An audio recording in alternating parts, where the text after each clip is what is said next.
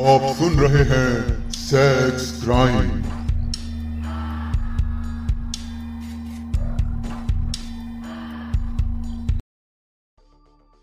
सुषमा और नीरज की नई नई शादी हुई थी। सुषमा खुश थी कि उसे अपने मन का पति मिला है। नीरज को भी गर्व था कि जिससे वो प्यार करता था, उसे ही उसने अपना हमसफर बनाया है। दोनों बहुत खुश थे। नया जोड़ा जीवन की नई उमंगों में तैर रहा था। दोनों लखनऊ के एक कॉलोनी में किराए के मकान में रहते थे। नीरज, एक ट्रेनिंग स्कूल में नौकरी करता था और सुषमा एक इंजीनियरिंग कॉलेज की लाइब्रेरी में कार्यरत थी। दोनों अच्छा कमा रहे थे। नीरज अपने ट्रेनिंग स्कूल में काफ़ी लोकप्रिय था। लोग उसके स्वभाव को पसंद करते थे। उसके ट्रेनिंग स्कूल में लड़कियाँ भी कंप्यूटर सीखने आती थी। सारी लड़कियाँ नीरज को नीरज सर कह के बुलाती थी। ज़्यादातर लड़कियाँ तो उसकी हम उम्र होती थी। लेकिन उनके बीच में एक रिश्ता होता था टीचर और स्टूडेंट का। लड़कियों में से एक लड़की थी प्रिया। प्रिया बहुत खूबसूरत थी। नीरज उसे एक अलग तरीके से डील करता था। बाकी लड़कियाँ हँसी मज़ाक करके चली जाती थी, मगर प्रिया किसी न किसी बहाने से नीरज सर को ढूंढती रहती थी। नीरज का दिल अपनी सुषमा के लिए धड़कता था। इसलिए नीरज ने प्रिया को उसकी हरकतों के लिए साफ़ साफ़ मना कर दिया था। उसने कहा था कि मैं अपनी बीवी से बहुत प्यार करता हूँ और तुम मेरे बारे में सोचना छोड़ दो। मगर प्रिया थी कि वो मानती ही नहीं प्रिया ने सुषमा को भी देखा था और प्रिया को यकीन था कि एक दिन मैं नीरज को हासिल करके ही मानूँगी। प्रिया ने जब देखा कि नीरज सुषमा के अलावा किसी को नज़र उठाकर नहीं देखता तो उसने दूसरे हथियार आजमाना शुरू कर दिए वो नीरज को अपनी उसी पर बैठाकर उसे कंप्यूटर के बारे में पूछती थी और खुद नीरज के बगल में खड़ी होती थी। इसे नीरज से बात करने के लिए उसे झुकना पड़े और नीरज को उसके भारो मज़ा मिल सके। नीरज को पहले बड़ा अटपटा लगता था ये प्रिया एक स्टूडेंट है, इसलिए वो उसे उस नज़र से कभी नहीं देखता था। मगर अब जब प्रिया ने डायरेक्ट अप्रोच करना बंद कर दिया तो उसने दूसरे हथकंडे अपनाने शुरू किए। नीरज को लगा कि शायद प्रिया को बात समझ में आ गई है। अब नीरज उसे एक अच्छी लड़की की तरह देखता था। और जब कभी उसकी नज़र प्रिया के इस तनों के उभार की तरफ़ पड़ती तो वो प्रिया की नज़र बचाकर उन्हें देख लेता था। प्रिया को सब पता चलता था। धीरे धीरे नीरज और सुषमा का जीवन साधारण तरीके से बीतने लगा।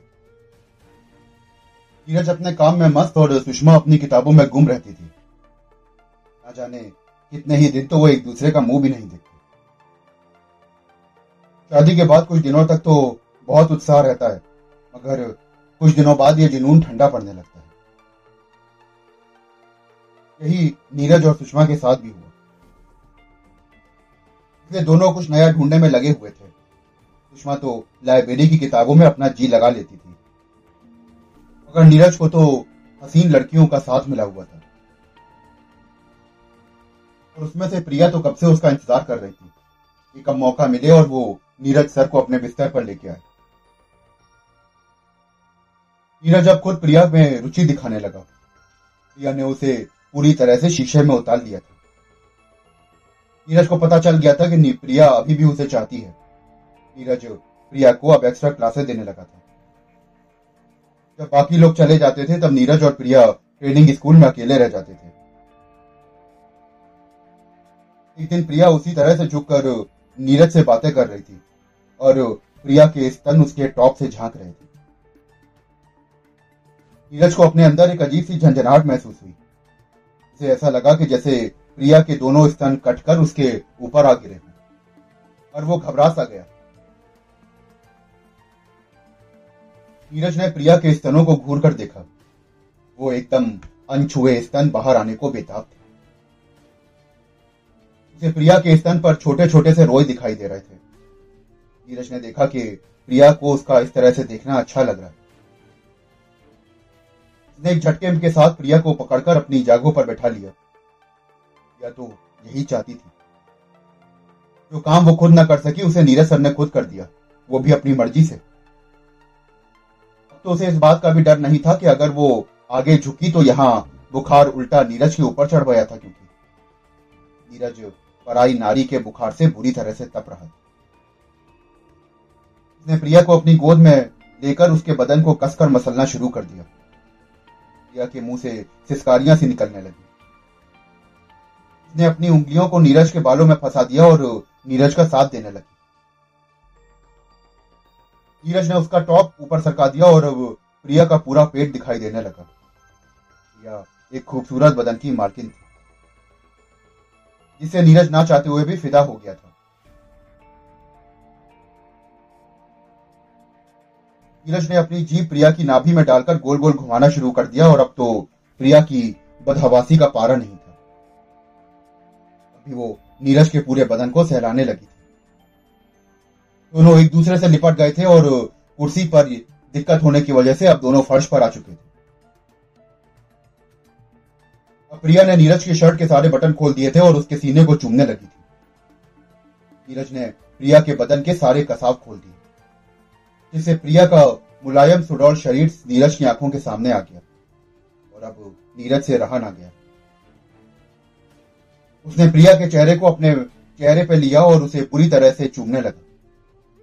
आज सफल हो गई।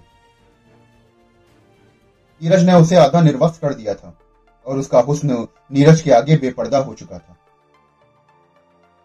लेकिन इस चीज़ में प्रिया को तो बहुत खुशी मिल रही थी, क्योंकि प्रिया ने नीरज को इसीलिए तो अपने जाल में फंसाया था। नीरज उसके सारे कपड़े उतार चुका था और वो हर जगह से उसके बदन को चूम रहा था। उसने इसके नितंबों को चूमा और तब प्रिया को फतेह जैसा एहसास हुआ। उसने आज नीरज जैसे आदमी पर फतेह पाली थी। प्रिया को भी पूरे जोश में थी। उसने नीरज को नीचे लिटा दिया और खुद उसके ऊपर लेट गई। और जिस तरह से नीरज उसके अंगों को चूम रहा था, वैसे ही वो भी उसके सारे कपड़े उतार कर अपने जिस्म पर उसका जिस्म रगड़ रही थी। नीरज के होठों से अपना होठ डाले और उसने चूमना शुरू कर दिया। अब बारी नीरज की थी। एक झटके में ही उसने प्रिया का कौमार्य भंग कर दिया। प्रिया की चीख निकल पड़ी और उसे असीम आनंद की अनुभूति हुई। नीरज खुश था कि अब उसे कुछ ना कुछ नया मिल रहा था। वो भी रोज एक सा खाना खाकर बोर हो गया था और यह सिलसिला अब लगभग रोज चलने लगा। नीरज और प्रिया को जब मौका मिलता तो वो घुड़सवारी का मज़ा लेने लग जाते। नीरज घर पर देर से पहुँचने लगा था और सुषमा के पूछने पर वो बात को टाल जाता था। अगर औरत की सूंग बड़ी तेज होती है। वो जान जाती है कि उसका पति घर के बाहर जाकर क्या कर रहा है। अब ज़्यादा सजने सवरने लगी थी। फ़ोटो पर हमेशा गुलाबी लिपस्टिक लगाने लगी थी। एक दिन नीरज सफ़ेद शर्ट पहन के गया और प्रिया ने उसको पीछे से आकर पकड़ लिया था, जैसा कि वो उसके साथ हमेशा करती थी। बस, वो दिन, नीरज की अयाशी के दिन पूरे हो गए। घर वापस लौटा तो सुषमा ने वो गुलाबी रंग देखा। बस, फिर क्या था? खूब हंगामा हुआ। उसने अगले ही दिन प्रिया को इस ट्रेनिंग स्कूल से निकलवा दिया और नीरज को भी नौकरी बदलनी पड़ी। नीरज बहुत कम पैसे में नौकरी कर रहा था। नीरज और सुषमा में झगड़ा बढ़ता चला गया और मामला अदालत तक पहुँच गया। सुषमा ने तलाक की अर्जी दे दी थी। आज नीरज के हाथ में कुछ भी नहीं था। नौकरी भी गई और पत्नी भी जा रही थी। रिया तो उसकी ज़िंदगी में आई और उसकी बसी बरसाई गृहस्थी को उजाड़ कर चली गई। स्त्री के बुखार ने नीरज को ऐसा बीमार किया कि उसका सब कुछ उजड़ चुका था। जो स्वर्ग अपने परिवार के साथ व्यवहार करने में है, वो पराई नारी के साथ नहीं। ना घर स्वर्ग होता है। बाहर तो बाहर ही है। ये बात आखिरकार नीरज को समझ में आ गई। क्या होता तो दोस्तों, आशा करता हूँ कि आपको ये दास्तान पसंद आई होगी। अगर आप ऐसी ही जुल्म की और हवस की दास्तान को और सुनना चाहते हैं तो हमारे साथ जुड़े रहिए। फिर मिलते हैं आपसे एक और दास्तान के साथ।